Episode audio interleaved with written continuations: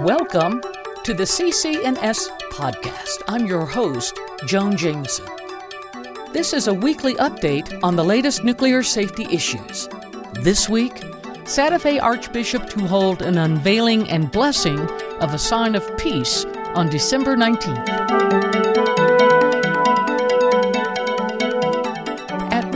Mountain Time on Sunday, December 19th, the Archbishop of Santa Fe, John C. Wester, will hold an unveiling and blessing of a sign of peace at the Shrine of Our Lady of Guadalupe in downtown Santa Fe, New Mexico, at the intersection of Guadalupe and Alameda Streets. It will be held in the open, so attendees should dress warmly and observe COVID protocols of masking and social distancing. In keeping with the tradition of Our Lady of Guadalupe, attendees are encouraged to bring a rose, as well as their hopes, prayers, and aspirations for a peaceful world. It will also be live streamed at nukewatch.org.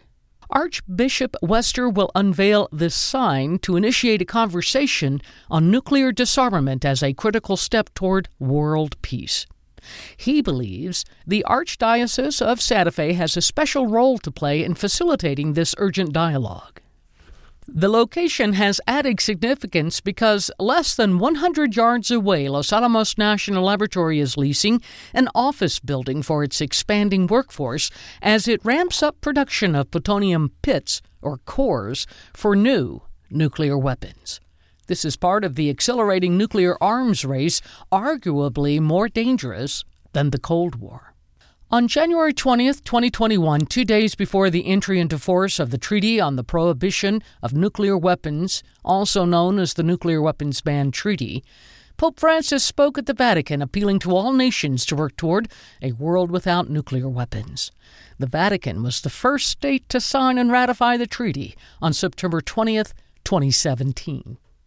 The treaty was the first legally binding international agreement to prohibit signatory states from developing, testing, producing, stockpiling, stationing, transferring, and using or threatening to use nuclear arms. The treaty reached the required 50 signatures in October 2020. At present, 58 states are participating. These countries seek to ban the bomb just as chemical and biological weapons have been banned. They began negotiating the ban treaty in 2015, 45 years after the 1970 Non-Proliferation Treaty when the nuclear weapon states of the US, Russia, the UK, France, and China had promised to work quote unquote in good faith for nuclear disarmament. The non nuclear weapon states foresaw a time when nuclear weapons also would become legally taboo. In his January 2021 appeal, Pope Francis shared his vision of a world without nuclear weapons, adding that this may be best accomplished by, quote, contributing to the advancement of peace and multilateral cooperation, which humanity greatly needs, end quote.